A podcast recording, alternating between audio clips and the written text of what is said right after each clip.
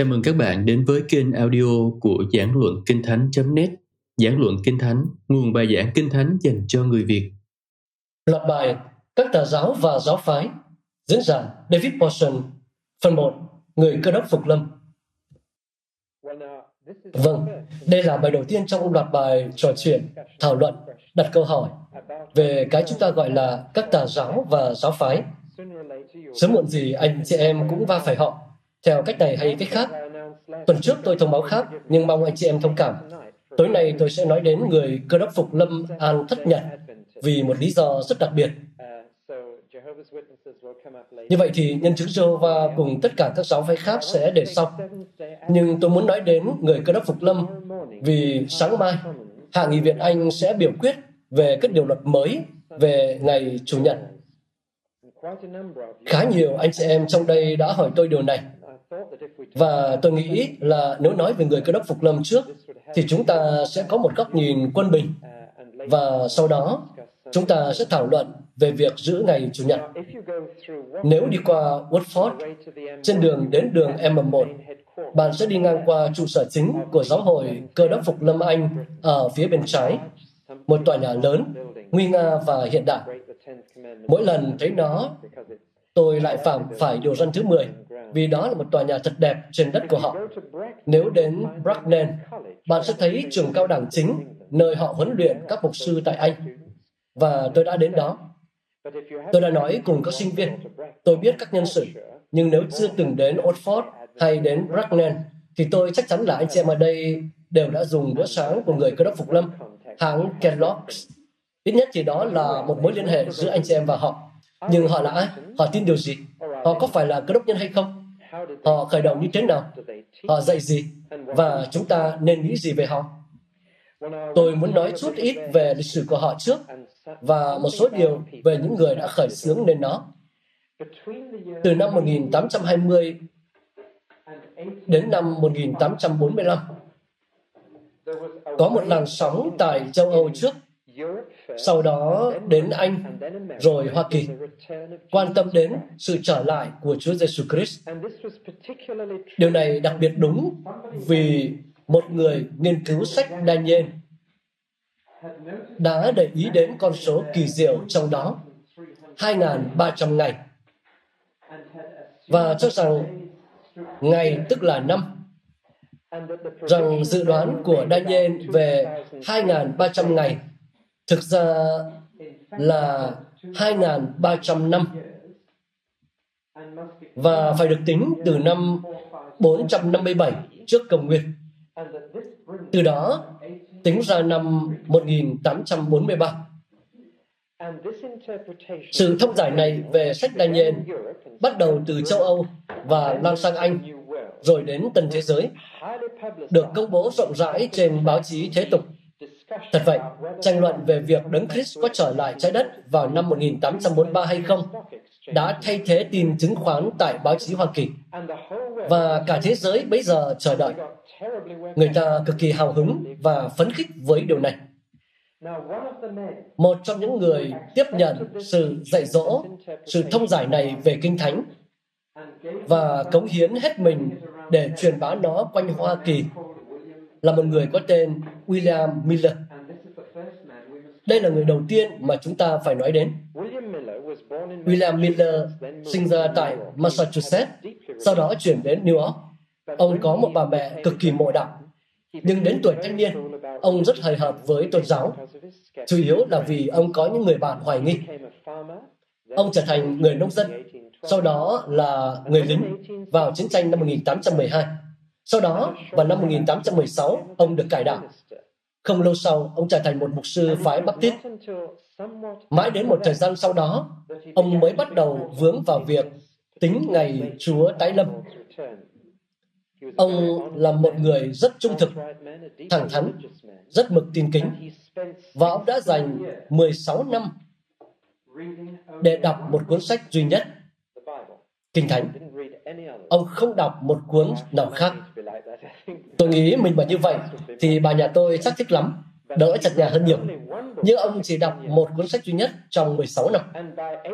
Và đến năm 1840, ông diễn thuyết rất rộng rãi và chi tiết về năm 1843 này. Dần ra, khắp nước Mỹ hình thành những nhóm người được đặt tên là Millerite, không phải vì họ có tổ chức hay đi theo ông, nhưng vì họ đã tiếp nhận sự dạy dỗ rằng thực ra Chúa Cứu Thế đang trên đường trở lại. Và ông định ngày đó rơi vào khoảng từ tháng 3 năm 1843 đến tháng 3 năm 1844, năm Do Thái. Ông nói rằng một lúc nào đó vào năm ấy, Đấng Christ sẽ trở lại. Vâng, ngày đó, năm đó đã đến và đi mà không có gì xảy ra. William Miller bị sỉ nhục, vui giận và tuyệt vọng vô cùng vì điều này. Xét trên một khía cạnh, thì ông đã ghim toàn bộ chức vụ của mình vào ngày này, và khi nó được chứng minh là sai, ông rất đau khổ. Sáu tuần sau tháng 3 năm 1844, ông công khai viết rằng tôi xin nhận lỗi và thừa nhận rằng mình thất vọng.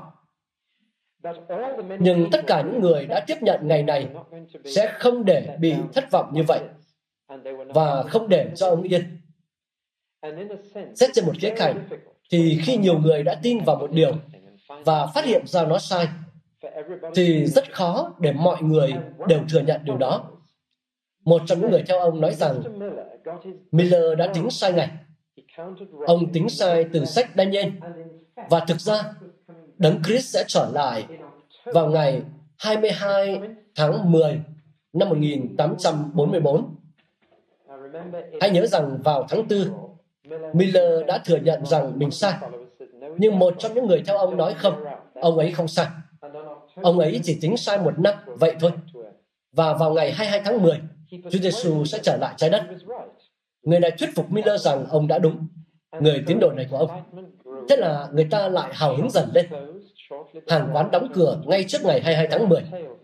Người ta kể rằng có vài người mặc áo choàng thăng thiên trắng và ngồi đợi trên mái nhà. Nhưng chắc đây chỉ là huyền thoại và có lẽ không đúng sự thật. Nhưng hàng quán đóng cửa và người ta nhóm lại với nhau chờ đợi ngày này. Vậy là ngày ấy cũng đến và đi. Một lần nữa, nỗi thất vọng lại đến. Tôi nghĩ chúng ta có thể rút ra bài học từ ngay đầu này. Đừng bao giờ tính ngày đấng Christ tái lâm. Vì Ngài đã nói rằng về ngày và giờ đó thì không ai biết được. John Wesley tính ngày đấng Christ tái lâm và phạm sai lầm. Martin Luther nữa, anh chị em sẽ sửng sốt khi biết bao nhiêu người đã làm như vậy. Gần đây, tôi nhận được một bức thư từ một người đàn ông mộ đạo sống cách đây vài cây số. Anh ta cũng tính ngày và gửi cho tôi hàng đống tài liệu. Cố thuyết phục tôi chấp nhận cách tính ngày của mình. Sai lầm không phải là tin rằng Chúa sẽ trở lại, mà là tính ngày cho điều đó. Trong Kinh Thánh, Chúa bảo chúng ta đừng làm những điều này và không cho chúng ta biết những ngày như vậy. Năm năm sau, khi Đấng Christ không đến với Miller, Miller đã về với Đấng Christ. Đó là một trong những câu hay nhất trong tiểu sử về người đàn ông này. Năm năm sau, khi Đấng Chris không đến với Miller, Miller về với Đấng Chris. một con người tan nát, vỡ mộng và đau khổ. Ông đã ra đi, để lại rất nhiều người bối rối, ngã lòng. Vì Miller đã qua đời, và vì họ vẫn nói quá nhiều về sự tái lâm hay sự đến thứ hai của Đấng Christ, nên họ được đặt tên là người phục lâm. Nhưng phải làm sao đây? Khi người ta cho họ những ngày đã được chứng minh là sai và Chúa Giêsu chưa trở lại, có vẻ như điều này là thất bại ê chề của người cơ đốc phục lâm, kết thúc của tất cả. Nhưng thực ra, ba hay bốn người đã biến thất bại của họ thành chiến thắng và bắt đầu một phong trào, dù nó được khởi xướng từ một sai lầm như vậy. Bây giờ tôi muốn nói về cách ba hay bốn người này đã cứu vãn tình thế cho những người đã tiếp nhận sự dạy dỗ của Miller. Người đầu tiên là một người có tên là Hiram Edson, một tác giả tại New York và một tín đồ thân cận của Miller. Vào ngày 23 tháng 10 năm 1844, thất vọng tràn trề vì ngày hôm qua cũng giống như mọi ngày khác. Ông đi qua một cánh đồng ngô và bỗng nảy ra một ý tưởng. Ông gọi đó là một sự mặc khải. Hiểu thế nào là tùy bạn. Và ý tưởng của ông ta là thế này. Và ngày hôm qua, Đấng Christ đã di chuyển. Không phải chuyển xuống, mà thực ra Ngài đã chuyển lên. Để tôi trình bày cách hiểu của ông ta. Có lẽ anh chị em biết rằng trong đền tạm trên đất và thời cựu ước, đền tạm được đặt trong sân như thế này. Đền tạm, tòa nhà ở giữa, được chia thành hai khu. Khu đầu tiên được gọi là nơi thánh. Khu thứ hai được gọi là nơi chí thánh. Và Tân ước cho chúng ta biết rằng đây là bản sao của nơi tôn nghiêm trên trời. Thế là Hiram Esson nảy ra ý tưởng rằng khi đấng Christ thăng thiên, Ngài chỉ đến được nơi thánh trên thiên đàng. Và rằng vào ngày 23 tháng 10 năm 1844, thực ra là Ngài đã, như thầy tế lễ thượng phẩm từng làm tại Israel, đi vào nơi tôn nghiêm hơn ở trên trời. Tất nhiên, đây là một ý tưởng điên rồ, không hề có trong Kinh Thánh, hoàn toàn chỉ là phỏng đoán. Nhưng ông tuyên bố rằng thực ra Miller đã không tính sai lệch Ông ấy chỉ hiểu sai cách di chuyển của đấng Christ, rằng thay vì chuyển xuống dưới đất, Ngài chuyển lên nơi tôn nghiêm trên trời. Hay nói cách khác là thay vì ra ngoài như thầy tế lễ thượng phẩm ra ngoài, Ngài đi vào trong sâu vào trong và hiện đang ở ngay trong nơi chí thánh. Xét trên một khía cạnh thì đây là một ý tưởng tuyệt vời vì giờ đây tất cả những người cơ đốc phục lâm có thể nói rằng chúng ta đã tính đúng ngày. Điều này cứu vãn được một nửa tình thế. Tôi nghĩ rằng bạn có thể thấy rằng ngay lập tức điều này đã cứu họ về mặt tâm lý. Vậy là giờ đây, Hiram Edson nói rằng thực ra Đấng Christ đã vào nơi chí thánh vào ngày 23 tháng 10 rằng đây là mở đầu cho việc Ngài lại đi ra ngay. Và đây là bước đầu tiên trong sự tái lâm của Ngài xuống đất. Người tiếp theo cứu vãn tình thế là một người có tên Joseph Bates. Ông cũng nảy sinh ra một ý tưởng. Ông cũng không lấy nó trong Kinh Thánh gì hơn Edson. Nhưng ông có ý tưởng này. Và ý tưởng của ông như sau. Nếu Chúa Giêsu không đến trái đất vào ngày đó, thì biết đâu là do dân Chúa chưa sẵn sàng. Chúng ta chưa xứng đáng. Biết đâu là do họ đã làm sai điều gì đó, nên sự đến ấy mới bị hoãn lại. Ý ông là đúng, có điều gì đó mà mọi cơ đốc nhân đều đang làm sai. Và điều này có thể trì hoãn điều đó. Câu trả lời là tất cả đều giữ ngày Chủ nhật trong khi điều răn thứ tư nói là ngày sa bát tức là thứ bảy và đây là lý do đủ lớn để đấng Christ không trở lại vì tất cả chúng ta đều giữ sai ngày trong 2.000 năm tất cả chúng ta đều đang vi phạm điều răn thứ tư. Đây là ý tưởng của ông ta. Vậy là bỗng dưng, ông nói cho mọi người cơ đốc phục lâm lý do khiến ngài đã không đến. Tất nhiên là lý do tất cả chúng ta đều đang giữ sai ngày sao ngài có thể đến với một dân mà ai cũng làm như vậy? Tôi cố gắng không trình bày điều này theo một cách hài hước, vì họ đã cực kỳ nghiêm túc về điều này. Và đây là đóng góp của Joseph Bates.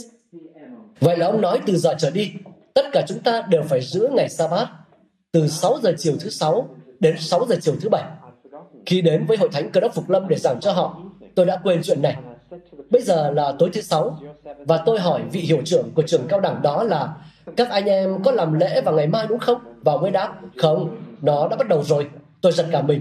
Rồi tôi chợt nhớ ra rằng tất nhiên rồi, người Do Thái tính từ lúc mặt trời lặn hôm trước đến khi mặt trời lặn hôm sau.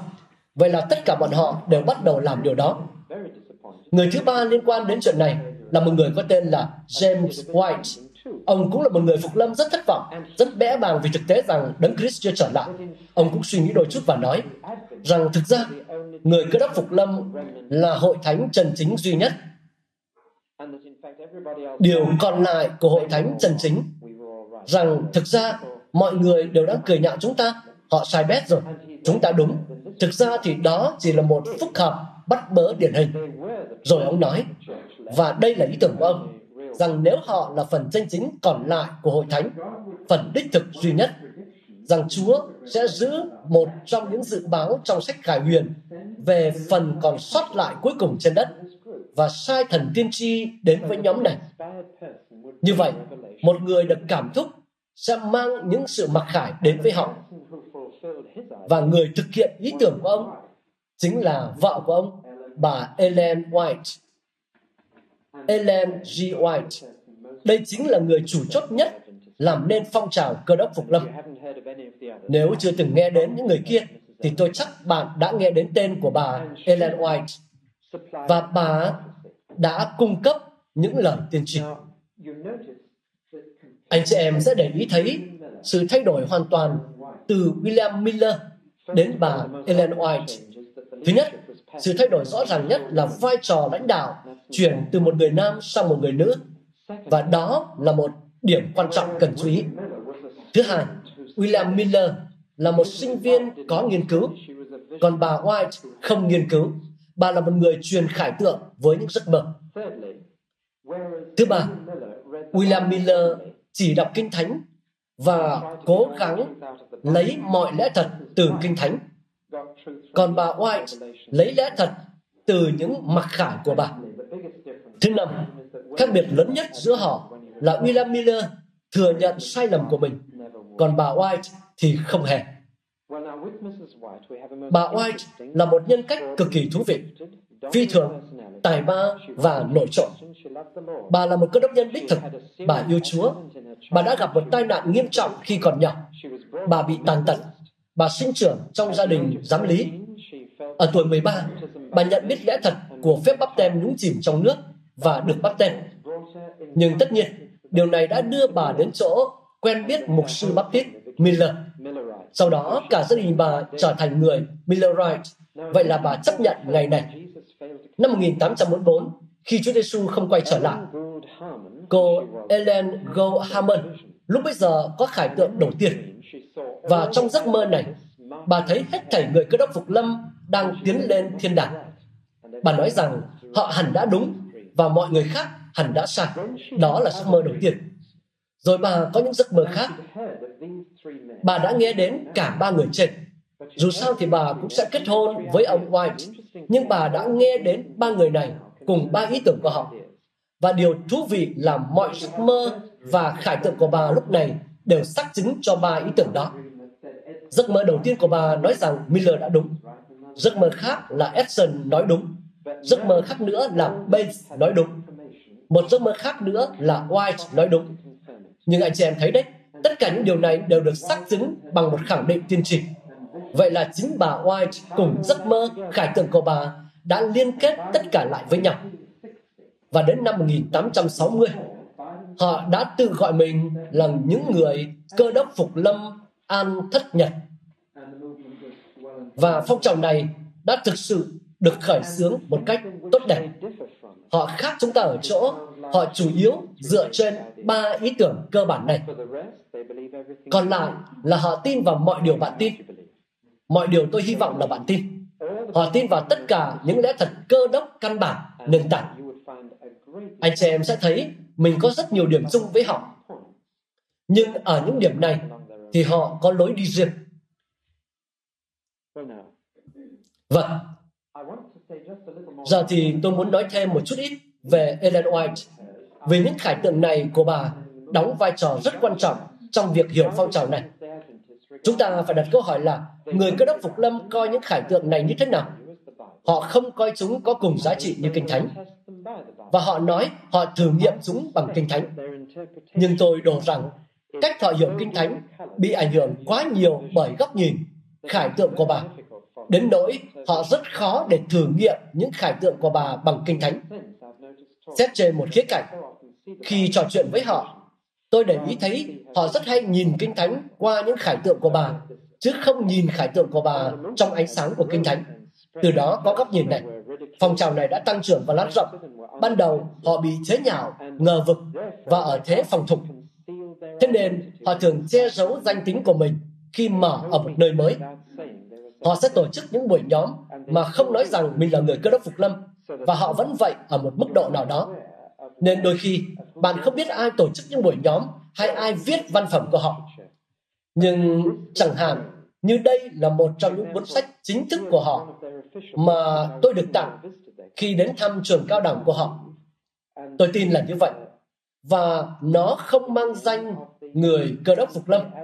Dù đây là sách của họ, họ viết nó ra, họ xuất bản nó. Nó mang danh Hiệp hội xuất bản Review and Herald. Nên không phải lúc nào cũng dễ dàng biết được là mình có đang giao thiệp với họ hay không.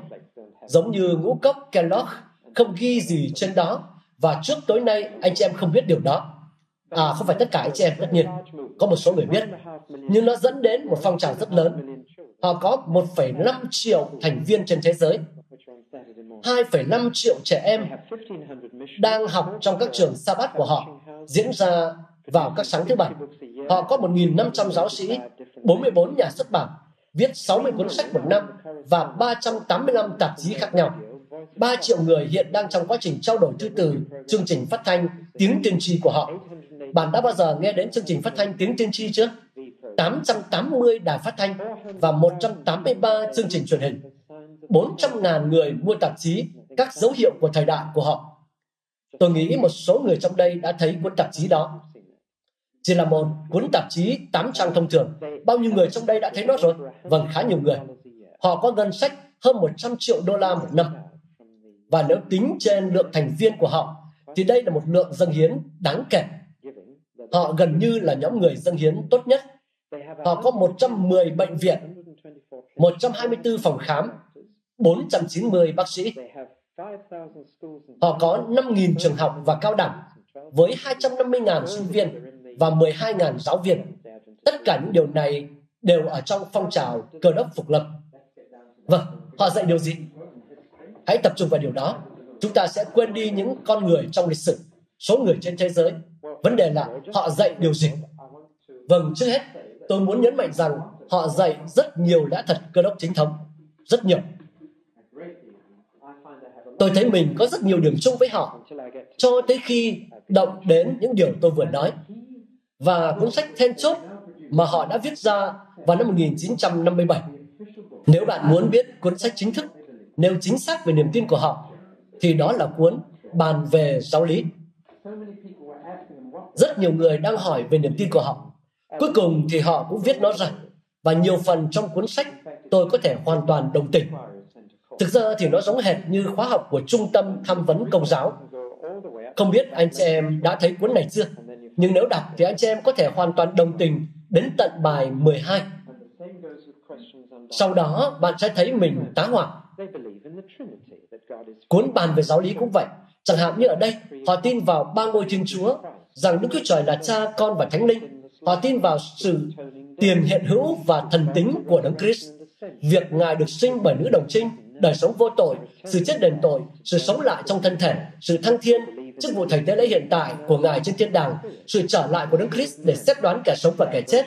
Họ tin vào thần tính và nhân tính của Đấng Christ, tội lỗi của con người, sự cứu rỗi bởi ân điển qua đức tin nơi Đấng Christ và chỉ trong huyết Ngài, sự xưng công chính bởi đức tin, sự ra đời mới nhờ tái sinh, sự thánh hóa qua Đức Thánh Linh, vân vân.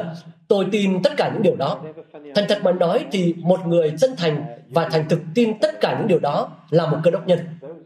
Dù có thêm những ý tưởng nực cười gì vào đó, thì anh ta cũng là người anh em cùng đức tin. Và những người tôi giảng cho và quen biết, tôi đoán chắc là mình sẽ thấy họ trên thiên đàng, rằng họ là cơ đốc nhân. Nhưng điều đó vẫn không thuyết phục được tôi đổi sang làm lễ vào thứ bảy. Nhưng ngoài những điều tôi đã nói, thì họ hoàn toàn chính thống, không giống như nhân chứng Jehovah và một hai nhóm khác mà tôi sẽ nói đến. Những nhóm không tin vào thần tính của Đấng Christ. Bạn sẽ thấy người phục lâm hoàn toàn chính thống vào tất cả những điều này. Họ công nhận tất cả những bản tín điều lịch sử, bản tín điều các sứ đồ và tất cả. Họ không chính thống ở đâu. Tôi sẽ xét đến tên của họ và chỉ ra chỗ họ bắt đầu khác biệt. Đầu tiên, từ cơ đốc phục lâm chỉ ra rằng họ đặc biệt nhấn mạnh vào sự trở lại của đấng Christ. Như vậy là tốt, là chính thống. Chúng ta cũng nên như vậy, liên tục trông đợi đấng Christ trở lại đất này. Đó là điều thú vị nhất để chúng ta chống đỡ. Nhưng vì những ý tưởng và khải tượng khác nhau đến với bốn người này, nên họ có những ý tưởng khác thường nhất định về sự trở lại của Đấng Christ và về tương lai. Và tôi chỉ phát thảo chúng. Đầu tiên là sự trở lại của Đấng Christ. Sự trở lại của Đấng Christ vào năm 1844, Ngài đã vào nơi chí thánh này trên thiên đàng. Theo người cơ đốc Phục Lâm, Kinh Thánh không nói như vậy, nhưng họ nói vậy. Ngài hiện đang làm gì? Câu trả lời ở dạng một cách nói đau to búa lớn. Ngài đang thực hiện một bản án điều tra. Nói theo ngôn ngữ đơn giản, thực tế, thì Ngài đang nhìn vào hồ sơ của bạn và rằng thực ra từ năm 1844 trở đi, Ngài đang nghiên cứu các cuốn sách trong đó có viết tất cả những gì con người đã thực hiện. Và khi nghiên cứu xong các cuốn sách đó, Ngài sẽ trở lại và phán xét chúng ta theo những gì Ngài đã nghiên cứu. Đây là một ý tưởng khôi hài. Đấng Christ biết điều gì ở trong con người khi Ngài nhìn vào một người. Ý tưởng rằng từ năm 1844, Ngài đã và đang nghiên cứu cuốn sách về anh chị em và tôi khá là lỗ bịch. Nhưng đây là một trong những niềm tin khác thường của họ về sự trở lại của Đấng Christ. Khi Ngài trở lại, một trong những điều Ngài sẽ làm là lấy mọi tội lỗi của thế gian và đặt chúng trên Satan như con dê gánh tội. Đây là một trong những cách hiểu khác thường nhất về Kinh Thánh. Mãi trong sách Lê Vi Ký, khi thầy tế lễ vào nơi chí thánh, bạn có nhớ là ông đi ra và lấy con dê gánh tội, đặt hết tội lỗi của dân sự trên con dê đó và thả nó vào trong hoang mạc không? Tôi luôn hiểu điều đó và cũng mong anh chị em hiểu nó như hình ảnh về Đấng Christ gánh lấy tội lỗi của chúng ta. Nhưng họ lại bảo rằng đó là hình ảnh về Satan vào tận thế và mọi tội lỗi mà hắn đã gây ra sẽ được dứt trên hắn và hắn mang đi. Nên một trong những niềm tin dị thường của họ là niềm tin rằng Satan sẽ là con dê gánh tội. Có nhiều chi tiết khác mà tôi sẽ không xét đến vào lúc này. Bây giờ chúng ta chuyển sang niềm tin khác thường nhất về tương lai của nhân loại. Nhưng ở đây, chúng ta đến với cái mà họ gọi là sự bất tử có điều kiện. Đây là một trong những ý tưởng mà trước giờ tôi chưa nói đến. Một số anh chị em trong đây có thể có quan điểm như vậy, nhưng cá nhân tôi không tài nào tìm được điều đó trong Kinh Thánh. Và nó là thế này. Ấy là linh hồn không thể sống tách biệt với thân thể. Vì thế, điều này ngụ ý hai điều. Một là từ ngày anh chị em chết đến ngày tất cả chúng ta đều sống lại tất cả chúng ta sẽ trở nên vô thức. Nó được gọi là giấc ngủ trung gian. Chúng ta sẽ không biết chút gì. Nhưng từ khi chết đến khi sống lại, chúng ta không biết gì, chỉ ngủ thôi. Rằng điều này có nghĩa là vô thức và không còn liên quan gì. Ý tưởng thứ hai kéo theo điều này là đây. Rằng sau sự sống lại và sự phán xét, những người không được đức chúa trời chấp nhận sẽ bị tiêu diệt hoàn toàn. Tức là họ trở thành hư không. Nói cách khác, ý tưởng về hình phạt trong địa ngục vĩnh viễn không được người cơ đốc phục lâm chấp nhận và dạy dỗ. Bây giờ, hãy xét đến cả hai điều này. Đầu tiên là ý tưởng rằng khi chết, chúng ta sẽ ngủ và sẽ không biết gì khác cho tới khi chúng ta tỉnh lại trong sự sống lại. Tôi phát hiện ra rằng người cơ đốc phục lâm không phải là nhóm người duy nhất tin như vậy, và nó lan ra khá rộng nhưng xét kỹ đến tân ước, thì điều đó đi ngược lại với kinh thánh tuy từ ngủ được dùng để chỉ về người chết, vì họ nhìn như thể đang ngủ, nhưng có một số phân đoạn đảm bảo rằng chúng ta sẽ hoàn toàn ý thức được sự hiện diện của đấng Christ. Tôi muốn ra đi và về ở với đấng Christ. Paulo nói vậy. Theo bạn thì ông có mong như vậy, nếu điều đó là vô thức không? Không phải là Paulo. Hôm nay con sẽ được ở với ta trong Baridi. Vô thức ư? Có quá nhiều phân đoạn phủ nhận điều này.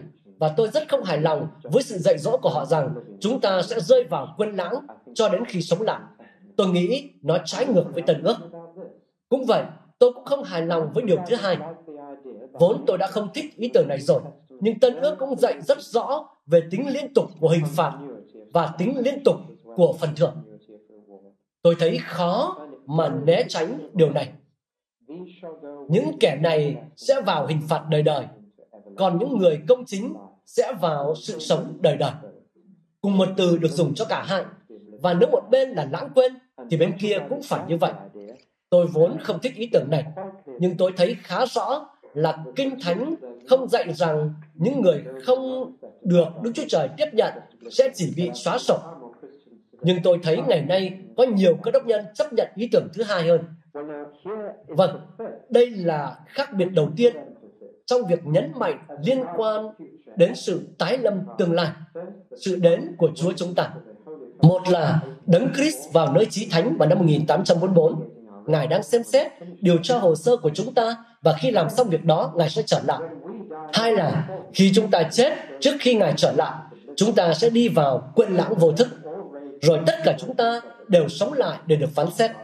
Nhưng những người không được Đức Chúa Trời chấp nhận sẽ hoàn toàn đi vào quên lãng và kết cục là như vậy. Tôi thấy cả hai ý tưởng này đều rất khó gắn với tần ước. Bây giờ chúng ta đến với phía bên kia của sự dạy dỗ kỳ lạ của họ và nó là thế này. Trong tên đầy đủ của họ có từ An Thất Nhật, ngày thứ bảy. Và tôi cho rằng đây là điều khác lạ nhất về họ. Đó là lý do tại sao tôi cho rằng chúng ta ở đây được gọi là người bắp tít vì đó là điều khá lạ nhất về chúng ta trong mắt những người khác. Cho nên mới gọi là cơ đốc phục lâm An Thất Nhật. Anh chị em có biết là có hệ phái ở Mỹ có tên là Baptist An Thất Nhật không? Anh chị em có biết không? Vâng, có hệ phái đó và họ cũng thờ phượng vào ngày thứ bảy. Nhưng tối nay, tôi sẽ chỉ nói đến người cơ đốc phục lâm, An Thất Nhật, và cho anh chị em biết thêm chút ít về điều đó. Đây là trọng tâm của sự khác biệt, và đó là giáo lý đặc biệt nhất của họ, rằng từ 6 giờ tối thứ sáu đến 6 giờ tối thứ bảy, cơ đốc nhân ở dưới điều răn thứ tư là nghỉ ngơi, không làm bất cứ công việc gì, và giữ đó làm ngày thánh.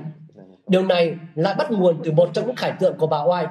Ban đầu, đó là ý tưởng của Bates đúng Joseph Bates nhưng khải tượng của bà là thế này. Bà nói, trong khải tượng, tôi thấy trước đó Đức Chúa Trời không thay đổi ngày sa bát nhưng một giáo hoàng đã đổi nó từ ngày thứ bảy sang ngày thứ nhất, vì ông ta định thay đổi thời và luật pháp.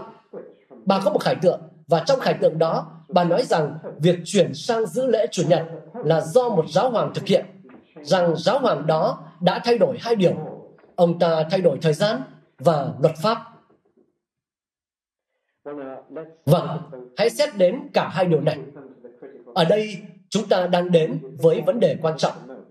Nếu bạn nghĩ tất cả những điều này hơi xa xôi và hơi không liên quan thì tin tôi đi, chúng ta đang tiến gần đến điểm nóng và tôi sẽ gặp rắc rối to với một số người mà tôi biết rất rõ ở đây trong khoảng 7-8 phút nữa. Vì những gì tôi định nói nhưng nó quá ư là thiết thực. Đầu tiên, bà khẳng định rằng vị giáo hoàng đó đã thay đổi thời gian từ thứ bảy sang chủ nhật. Vậy bằng chứng là gì? Chúng ta có thể nói thế này không? Khi nào thì cơ đốc nhân đổi từ thờ phượng vào thứ bảy sang chủ nhật?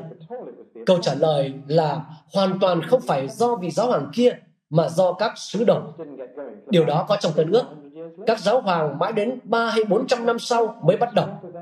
Nhưng mọi mẫu bằng chứng mà chúng ta có, cả trong và ngoài kinh thánh, đều cho thấy cơ đốc nhân không bao giờ thờ phượng vào thứ bảy, mà ngay từ đầu đã vào Chúa Nhật. Tại sao? Vì chính vào một ngày Chúa Nhật mà Chúa Giêsu sống lại từ cõi chết.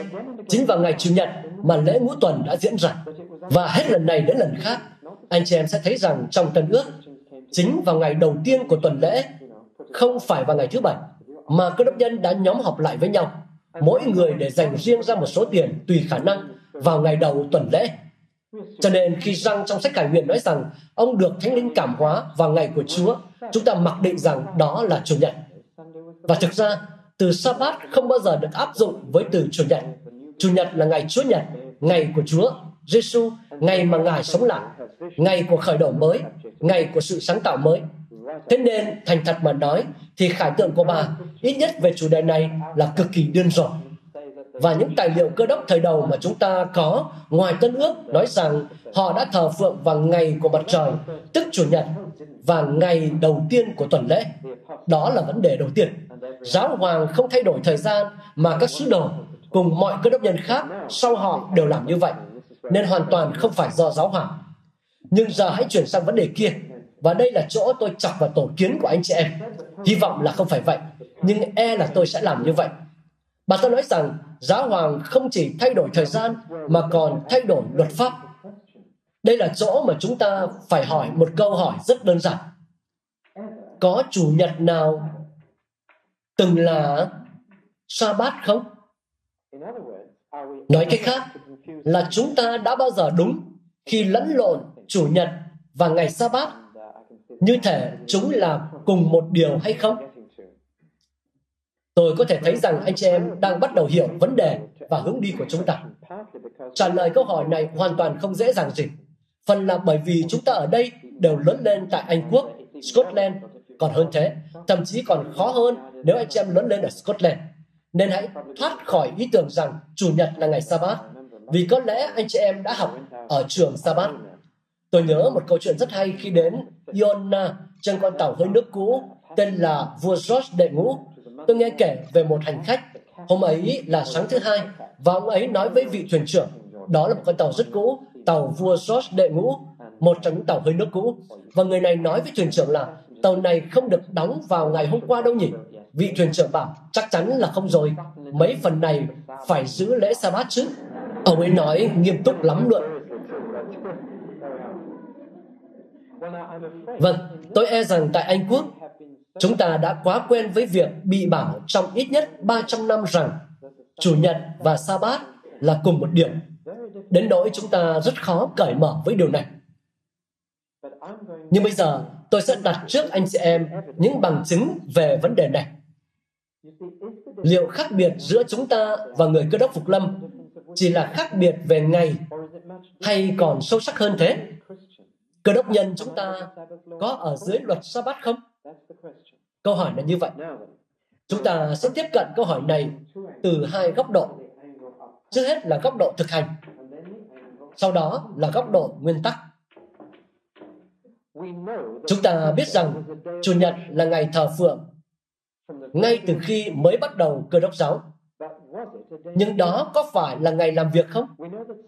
Chúng ta biết rằng Chủ nhật là ngày vui mừng, nhưng đó có phải là ngày nghỉ ngơi không?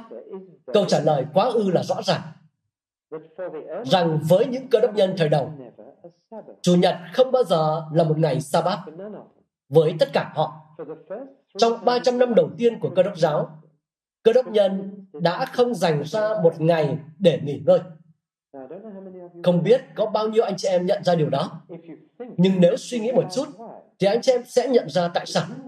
Nếu anh chị em là một người Do Thái và anh chị em trở thành cơ đốc nhân trong khi mọi người khác đều nghỉ vào ngày thứ bảy thì chủ nhật của anh chị em làm sao là sa bát được? Hiểu không ạ? Nói cách khác, nó giống như bây giờ, anh chị em gia nhập một tôn giáo mới và phát hiện ra họ thờ phượng vào thứ hai, còn mọi người khác chỉ nghỉ vào ngày chủ nhật. Nên các cơ đốc nhân do thái không thể dành chủ nhật làm ngày nghỉ được, họ phải đi làm. Chẳng hạn như anh chị em là người ngoại người ngoại trong đế quốc La Mã không có ngày nghỉ hàng tuần, mà là ngày nghỉ hàng tháng. Nên nếu là người ngoài thì anh chị em cũng không thể nghỉ làm vào Chủ nhật. Vâng, điều này có thể được xác chứng bởi ghi chép nào không? Và câu trả lời đã rõ như ban ngày. Chủ nhật đã luôn là một ngày làm việc bình thường với các cơ đốc nhân. Có người nói đợi đã, đây là ngày mà họ thờ phượng, đây là ngày mà họ bẻ bánh mà. Đúng là như vậy. Nhưng anh chị em đã bao giờ tự hỏi tại sao Phaolô lại giảng đến tận sau nửa đêm làm ơ tích rơi từ cửa sổ xuống trước? Và anh chị em đã bao giờ tự hỏi tại sao những tài liệu cơ đốc thời đầu đều nói rằng người ta đã thờ phượng trước rạng đông chưa? Giờ thì anh chị em biết rồi đấy.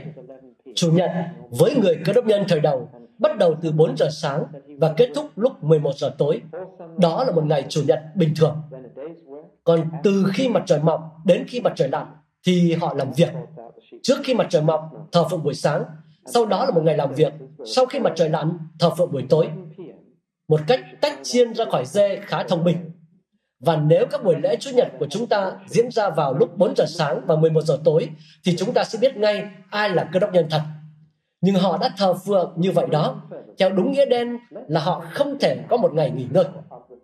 Chúng ta thậm chí có thể đi xa hơn thế. Bây giờ hãy lần theo nguyên tắc của luật Sa-bát và xem cơ đốc nhân có phải tuân thủ không. Rõ ràng là nó được ban cho người Do Thái tại núi Sinai. Chắc chắn là như vậy. Nếu là người Do Thái thì anh chị em phải giữ ngày Sa-bát. Tiện đây cũng xin nói là có nhiều điều trong cựu ước mà người ta bị cấm làm trong ngày Sa-bát, nhưng cơ đốc nhân ngày nay có làm. Một trong số đó là nướng thịt. Không biết anh chị em có nhận ra không, nhưng anh chị em không được phép nướng thịt vào ngày Sa-bát. Nên chủ nhật không có nướng thịt gì hết nếu anh chị em ở dưới luật Sa-bát. Nhưng có nhiều điều khác nữa. Cái đó có trong sách Lê-vi. Có nhiều điều khác. Đi lại, anh chị em không được phép đi quá một khoảng cách nhất định. Và cái này có trong Kinh Thánh. Ở đây chúng ta đang không nói đến truyền thống của các thầy thông giáo và người Pharisee. Nên rõ ràng là người Do Thái ở dưới luật Sa-bát. Nhưng hãy lùi lại một chút. Vậy còn giai đoạn từ Adam đến Môi-se thì sao? Điều thú vị là khi nhìn vào giai đoạn đó, bạn sẽ thấy không hề có dấu vết việc giữ ngày sa-bát, không hề có chút nào. Không nhắc đến lấy một lần, không có lấy một dấu vết. Từ Adam đến Môi-se, không có một từ nào cả. Sinh tế, cầu nguyện, thờ phượng, tất cả những điều này. Không có một từ nào về việc giữ ngày sa-bát. Nói cách khác là nó đến với người Do Thái lần đầu tại Sinai. Đó là khi nó xuất hiện. Vậy còn Chúa Giêsu thì sao? Vâng, tất nhiên Chúa Giêsu là một người Do Thái. Ngài sinh ra ở dưới luật pháp và Ngài tuân thủ nó từng chút một. Ngài không tuân theo truyền thống của các thầy thông giáo. Vì thế nên họ mới không thích Ngài. Họ đã thêm vào bao nhiêu điều mà anh không thể làm vào ngày Sa-bát và lời Chúa và Chúa Giêsu hoàn toàn phớt lờ các luật lệ của họ. Nhưng Ngài giữ luật pháp của Đức Chúa Trời và Ngài tuân thủ ngày Sa-bát cũng như chịu cắt bỉ nhưng anh chị em không thể lập luận rằng chúng ta phải giữ ngày sa bát vì Chúa Giêsu có giữ. Nếu không thì bạn có thể lập luận rằng cân nhân phải cắt bì cho con trai của mình vì Chúa Giêsu chịu cắt bì. Ngài là người Do Thái, Ngài được sinh ra dưới luật pháp. Một điều rất thú vị là thế này, Ngài không bao giờ dạy nó cho những người khác. Chắc anh chị em nghĩ bài giảng trên núi có một điều quan trọng như vậy vì nó có nói đến việc dâng hiến, cầu nguyện, kiêng ăn và tất cả những điều khác mà các đốc nhân phải làm. Nhưng Ngài chưa từng dạy rằng các môn đồ Ngài phải giữ ngày sa-bát. Đó là một sự lược bỏ rất đáng chú ý. Nhưng bây giờ, chúng ta chuyển sang phần còn lại của Tân ước và chúng ta thấy những điều thậm chí còn giật mình hơn.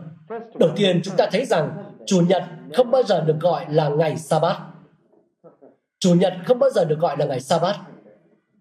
Nó luôn được gọi là ngày của Chúa Chủ nhật chưa từng được gọi là ngày sa bát. Và nếu cơ đốc nhân có chuyển ngày sa bát từ thứ bảy sang chủ nhật thì họ hẳn đã nói như vậy. Nhưng họ không bao giờ dùng nó. Tiếp nữa, tôi muốn anh chị em để ý rằng khi Phaolô đến với dân ngoại, ông nói với họ nhiều điều mà họ phải làm, nhưng ông chưa từng bảo họ giữ ngày sa bát. Đó lại là một sự lược bỏ rất đáng chú ý. Nếu điều này quan trọng với việc sống đời sống cơ đốc đến thế thì tại sao Phaolô không nói gì cả? Anh chị em không thể nào tìm thấy một chỗ nào trong Tân ước hô hào cơ đốc nhân giữ ngày sa-bát. Nhưng đó là mặt phủ định. Có 10 điều răn trong cựu ước, anh chị em biết là chín trong số đó đều được nhắc đến trong Tân ước không? Tân ước cũng ràng buộc cơ đốc nhân với chín điều trừ một điều. Và đó là điều thứ tư. Một lần nữa, rất đáng chú ý anh chị em có thể tìm thấy mọi điều khác trong Tân ước nhưng không thấy điều này. Hơn nữa, trong công vụ chương 15, người ta đã tổ chức một giáo hội nghị tại Jerusalem để thảo luận xem cơ đốc nhân có buộc phải tuân theo lề luật do Thái không. Và anh chị em biết đấy, vấn đề về ngày sa bát chưa từng được đưa ra. Rõ ràng là cơ đốc nhân đã bỏ nó đi rồi. Nhưng thậm chí còn có nhiều điều khẳng định hơn thế. Có những phân đoạn nhất định bảo cơ đốc nhân không giữ ngày sa bát. Chúng đây, Colosse chương 2, câu 13 đến câu 17. Anh chị em có thể đọc những câu này khi về nhà nếu muốn và tra cứu chúng. Trong đó nói với chúng ta rằng ngày sa bát là cái bóng, rằng đấng Christ là hình thật, nên chúng ta không còn cần đến cái bóng nữa. Vì vậy, Phaolô nói là tại sao anh em lại bối rối về việc giữ ngày sa bát anh em đã đoạn tuyệt với những cái bóng rồi và ông liệt nó vào những cái bóng của cựu ước Roma chương 14 từ câu 4 đến câu 13 là một phân đoạn khác trong đó rõ ràng là một số người vẫn cảm thấy mình phải giữ ngày sa bát và Phaolô nói rằng đây không phải là một điều để mà phân rẽ hay tranh luận nếu người này cho rằng ngày này khác với những ngày khác thì người đó đang tôn vinh Chúa khi làm như vậy nhưng nếu người khác coi mọi ngày đều như nhau rằng nếu mọi ngày trong tuần đều là ngày của Chúa, chúng ta nên như vậy, thì người ấy làm thế cũng chẳng sẵn. Họ không nên tranh luận về điều đó, họ không nên phân rẽ về điều đó. Trên hết là họ không được bảo người kia phải làm gì. Nói cách khác là người giữ ngày sa bát không được bảo người kia giữ nó, và người không giữ nó không được bảo người kia đừng giữ nó. Nhưng cơ đốc nhân thì phải khác về điều này. Galati chương 4 từ câu 9 đến câu 11 vẫn là mạnh nhất.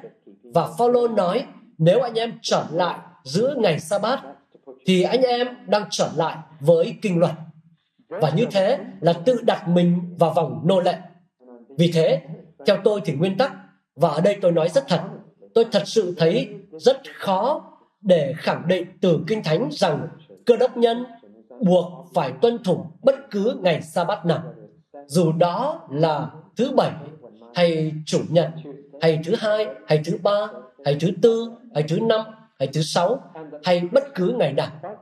Và rằng cơ đốc nhân thật sự là trong vấn đề này không còn ở dưới luật pháp rằng anh ta được kêu gọi là biến mọi ngày thành ngày của Chúa, rằng cả tuần đều là thánh, mọi thời gian của anh ta đều là thánh, rằng chủ nhật không phải là ngày để nghỉ ngơi, mà là ngày để vui mừng, một ngày để thờ phượng, dù cho đó có phải là ngày làm việc hay không nhưng đó là ngày mà Chúa Giêsu sống lại từ cõi chết.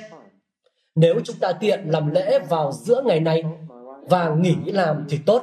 Nhưng nếu chẳng hạn như ở một nơi nào đó là quê vợ tôi chẳng hạn, thị trấn thép, người ta không thể đóng các hàng rào thép, họ phải nghỉ vào ngày thứ 8, một khoảng nghỉ so le để những người đàn ông duy trì hoạt động của lò luyện thép. Đây không phải là dấu chấm hết cho vương quốc của Đức Chúa Trời nó chỉ có nghĩa là anh phải điều chỉnh buổi nhóm cho đúng thời điểm. Và điều thú vị là trong 300 năm, cơ đốc nhân không có ngày nghỉ vào ngày Chủ nhật. Ấy thế mà hội thánh còn tăng trưởng nhanh trong 300 năm đó hơn bao giờ hết. Nên tôi thấy thật khó khi người ta nói như thể việc mất cái gọi là chủ nhật cơ đốc tại cái gọi là nước Anh cơ đốc có nghĩa là dấu chấm hết cho mọi thứ. Chắc chắn điều đó khiến nhiều người trong chúng ta hơi bất tiện hơn một chút chỉ có điều là bộ luật được biểu quyết vào ngày mai chỉ liên quan đến nửa ngày Chủ nhật, chứ không phải cả ngày. Sau 2 giờ chiều, chứ không phải trước đó. Nên anh chị em vẫn còn sáng Chủ nhật, khi mọi người đều giữ yên lặng để anh chị em đi hội thánh. Thực ra, tôi thấy bộ luật đang được ban hành là một bộ luật đáng chú ý. Chút nữa tôi sẽ đề nghị Peter trình bày một số điều khác thường về luật hiện tại. Nhưng đây có phải là một vấn đề nghiêm trọng không? Chúng ta có thể nói với người cơ đốc phục lâm rằng anh cứ giữ ngày thứ bảy, còn chúng tôi giữ chủ nhật. Anh đang tôn vinh Chúa, chúng tôi đang tôn vinh Chúa. Hãy làm điều Roma chương 14 bảo và nói hãy đồng tình rằng chúng ta khác nhau. Hãy làm theo lương tâm của chính mình. Mỗi người hãy tin chắc ở trí mình, làm điều mình cho là phải và không chỉ trích nhau. Chúng ta có thể làm vậy không? Câu trả lời là không, vì một lý do rất đơn giản vì khi bạn đã nói rằng đây là điều Chúa đã phán, tất cả chúng ta phải làm theo, thì bạn đã đặt người ta trở lại dưới luật pháp, dưới kinh luật. Làm như vậy là rất nghiêm trọng. Khi bạn đã biết ân điển Chúa và sự tự do của Thánh Linh, sự tự do trở thành điều Chúa muốn bạn trở thành và sự tự do để yêu thương thì đó là làm chọn luật pháp. Nếu anh yêu Chúa thì tất nhiên anh sẽ muốn dành thời gian để thờ phượng, dù Ngài có ban lệnh hay không. Tình yêu thương là làm chọn luật pháp đặt một người trở lại kinh luật và dưới các quy định của luật pháp là một bước lùi. Thành thật mà nói, tôi thật sự nghĩ rằng, đặc biệt là tại Anh Quốc và Scotland thậm chí còn hơn thế, rất nhiều sự phản kháng không cần thiết đối với đức tin cơ đốc đã được khơi lên trong chính vấn đề về cái được gọi là giữ ngày của Chúa này. Tôi muốn anh chị em để ý đến từ khóa giữ hay tuân theo. Vì giữ là một từ thuộc về cựu ước. Đây là những điều họ giữ. Và Phaolô nói trong Galati và Philip rằng hãy ngưng giữ những điều này. như thể đó là ràng buộc về luật pháp, như thể anh em phải thực hiện chúng. Anh chị em cũng biết rằng tôi có người cha và người mẹ rất đáng mến và đáng tự hào, rằng tôi có một tuổi thơ cực kỳ hạnh phúc. Nhưng khi còn nhỏ, tôi được dạy là đạp xe đạp vào Chủ nhật là sai và dùng máy ảnh vào Chủ nhật là sai. Có một thời gian tôi làm việc tại nông trại và phải dậy lúc 4 giờ sáng để vắt sữa bò. Và tin tôi đi, chúng có được nghỉ Chủ nhật đâu. Rất tiếc là Chúa không ghi điều đó vào bất cứ loài nào khác trong thiên nhiên. Tiếc là vậy. Rồi sau khi vắt 6, 70 con bò, ăn sáng trước đỉnh và tắm rửa sạch sẽ, cách duy nhất để thờ phượng Chúa là lên một chiếc xe đạp. Chủ nhật đầu tiên làm như vậy, tôi cảm thấy thật tệ hại. Vấn đề là lương tâm của ta thường phản ánh cách ta được nuôi dạy và khiến ta cảm thấy tội lỗi về một điều gì đó mà Chúa không bảo là sai. Tôi đã phải mất một thời gian mới vượt qua điều này và nhận ra rằng Chúa không bảo điều đó là sai, rằng tôi làm điều đó vì lý do đúng đắn và hợp lý, rằng tôi thực ra không ở dưới luật pháp mà ở dưới ân điển. Ân điển nói rằng hãy đến và thờ phượng ta với dân ta. Và nó không còn là một nguyên tắc nữa, nó trở thành chuyện áp dụng yêu thương dành cho Chúa vào hoàn cảnh này. Tôi nghĩ kiểu kinh luật bắt đầu lập một danh sách ngươi không được cho ngày Chủ nhật là trở lại dưới luật pháp. Cá nhân tôi hy vọng rằng con cái tôi lớn lên sẽ cảm thấy rằng Chủ nhật là một ngày tự do và vui vẻ, không phải một ngày để kiêng không làm cái này hay cái kia. Và tôi nghĩ rằng như thế là trở lại dưới luật pháp. Chúng ta không ở dưới luật pháp. Nếu một số người cảm thấy họ phải giữ ngày Chủ nhật như một ngày sa bát thì hãy để họ làm theo lương tâm của mình. Nhưng đừng để họ nói rằng những người khác phải làm giống như vậy. Anh chị em thấy đấy, tôi thậm chí còn không tập trung vào vấn đề luật về ngày Chủ nhật tại Anh.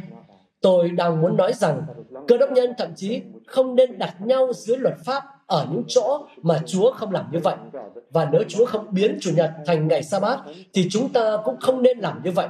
Nhưng miễn là chúng ta có một ngày mà trong đó chúng ta có thể tự do đến thờ phượng.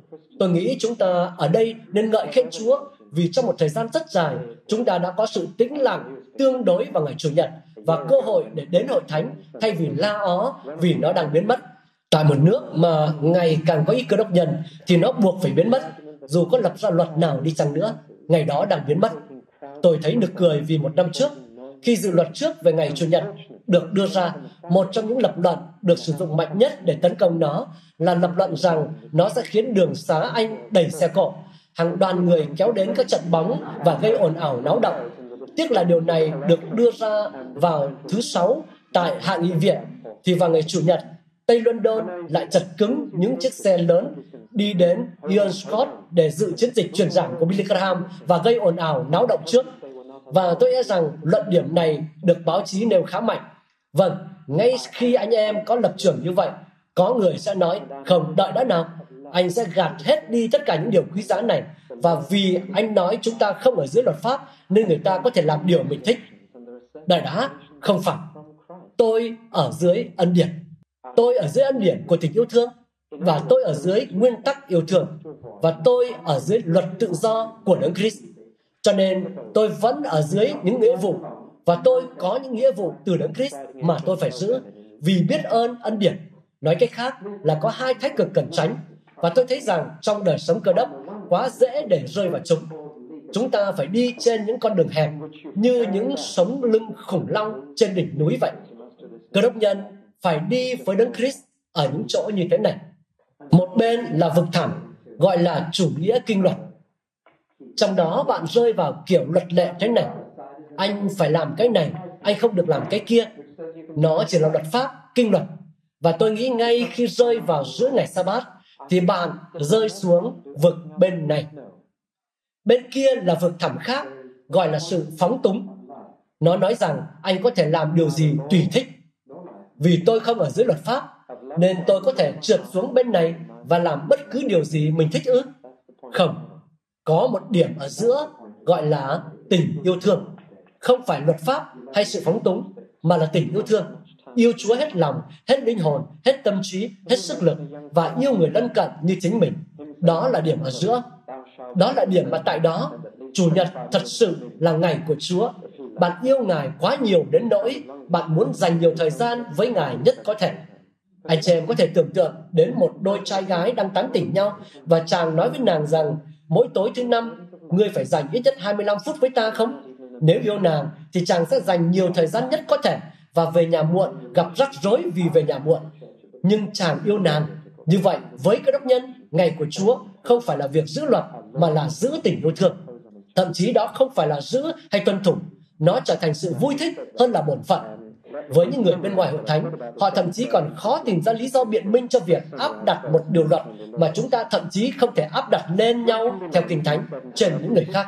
Tuy vậy, hãy để tôi tóm tắt những gì mình vừa nói về người cơ đốc phục lâm và Peter sẽ tóm tắt những điều luật mới về chủ nhật cho chúng ta. Chúng ta có thể học được gì từ người cơ đốc phục lâm? Vâng, chúng tôi nghĩ chúng ta có thể học được bốn điều từ những sai lầm của họ.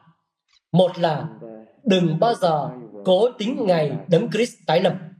Hãy hết lòng tin rằng Ngài sẽ trở lại, nhưng đừng bao giờ cố tính ngày đó. Điều thứ hai, hiểu thế nào là tùy anh chị em. Nhưng từ Kinh Thánh, tôi chắc rằng Phaolô thật khôn ngoan khi ông không để phụ nữ dạy dỗ trong hội thánh. Dạy dỗ là đưa ra giáo lý. Vâng, họ có cầu nguyện và nói tiên tri, nhưng bà White còn làm nhiều hơn thế bà đã dạy dỗ và tôi nghĩ đây là một bài học chúng ta có thể rút ra từ đó. Tiện đây, tôi cũng nói thêm là điều này đúng với cả hội cơ đốc khoa học nữa. Ba là, khi chúng ta nhầm lẫn, đừng cố gắng lấp liếm bằng cách tìm cách bao biện, mà hãy thừa nhận rằng mình đã sai như Miller. Và đừng cố chống chế, đừng cố tìm một cách giải thích khác. Sự tự biện minh luôn đưa bạn đến chỗ sai lầm thêm khi bạn đã sai rồi. Và điều thứ tư là đừng ở dưới luật pháp khi bạn đã ở dưới ân điển. Đừng quay lại với các luật lệ cựu ước mà hãy tiến lên vào tình yêu thương. Chúng ta có thể thông công với những người cơ đốc phục lâm không? Tôi đã và vẫn đang làm như vậy gần đây tôi đã thông công với họ nhiều hơn một lần và vui thích khi làm như vậy. Tôi thấy họ là những người tin kính. Tôi thấy họ là những người khiêm nhường. Chắc chắn họ là những người cơ đốc. Họ đã được sinh lại trong thánh linh như tôi và nhận biết tội lỗi. Tôi có mối thông công đầy chọn với họ nhưng không thể gia nhập với họ vì không thể chấp nhận những điều khác mà tôi đã nói đến. Họ cũng không thể gia nhập với tôi, với chúng ta vì lẽ đó. Nhưng họ là giáo phái gần nhất với chúng ta trong tất cả các giáo phái và là bên chúng ta có thể thông công nhiều nhất. Nên nếu gặp một người cơ đốc phục lâm thì hãy thông công với người đó. Anh ta là một người anh em cơ đốc. Có lẽ một trong những người nổi tiếng nhất mà tôi mới quen và có mối thông công thật sự là một người có tên là George Target. Nếu đã đọc cuốn tiểu thuyết hoặc bài báo của anh ấy, thì bạn sẽ biết anh ấy có cách ăn nói và ngòi bút khá sắc bén. Nhưng anh ấy là người cơ đốc phục lâm, và gần đây tôi có mối liên hệ thật sự với anh ta. Vâng, phần này đã xong, nên hãy chuyển sang phần thảo luận. Các bạn vừa nghe xong bài giảng được phát trên kênh audio của giảng luận Kinh Thánh Kênh nhằm cung cấp cho các tín hữu và tôi tớ Chúa người Việt những bài giảng chọn lọc của các diễn giả kinh điển trong những thời đại khác nhau. Để biết thêm thông tin về chúng tôi, xin vui lòng truy cập trang web giảng luận kinh thánh.net. Xin chào và hẹn gặp lại các bạn trong những bài giảng tiếp theo.